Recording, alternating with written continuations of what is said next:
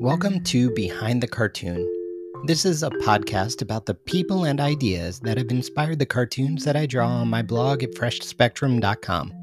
My name is Chris Lysy. Today's question What are social objects? When you think about social networks, what pops into your mind? You probably see one of those little diagrams with little dots or nodes and connecting lines maybe even little people icons with lines drawn between them. Usually, we think about these networks as people connecting to other people. But what this vision misses is the way in which people also connect to objects.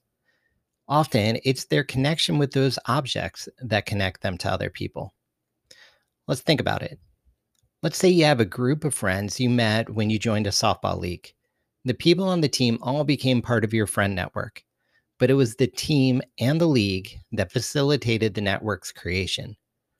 There are lots of interesting people with interesting ideas, but it takes a person putting those ideas into some type of object before most other people will discover them. Books, journal articles, podcasts, blogs, and presentations are all different types of social objects. And yes, my cartoons are most certainly designed to be social objects.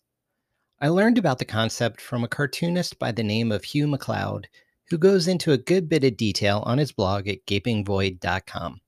I'll share one of his blog posts in the show notes. Hugh applied the t- idea of social objects to his own cartooning process, focused mostly around business topics. And that's also what I try to do, but with academic topics and concepts. Most academic fields and subjects are, in my opinion, under illustrated when most work is shared behind closed doors in conference presentations and through journal articles, illustration is only really quasi important. But on the web, things are different. The digital world is a visual world. The inability to depict complex or complicated subjects is problematic because it limits the spread of ideas, often incredibly important ideas. So I draw cartoons, attempting to illustrate important ideas. And as a cartoon, that idea spreads much further than it would without the cartoon. When a cartoon works, you find it in social media posts, blog posts, and presentations. It becomes an object with an orbit and connects people in a way that no journal article ever will. Now, that's just what I'm doing with the concept. There are all sorts of social objects you can create to spread your ideas. Infographics, podcasts, and webinars all travel pretty well digitally.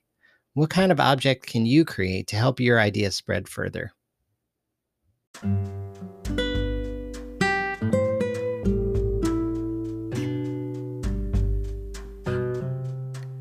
Thanks for listening. Before you go about your day, check out the description for a link to today's show notes. In addition to links that include more info on social objects, you'll also find a few new cartoons inspired by this topic. Please enjoy and share. And if this episode inspires you to create your own social object, leave me a comment. I would love to see what you created.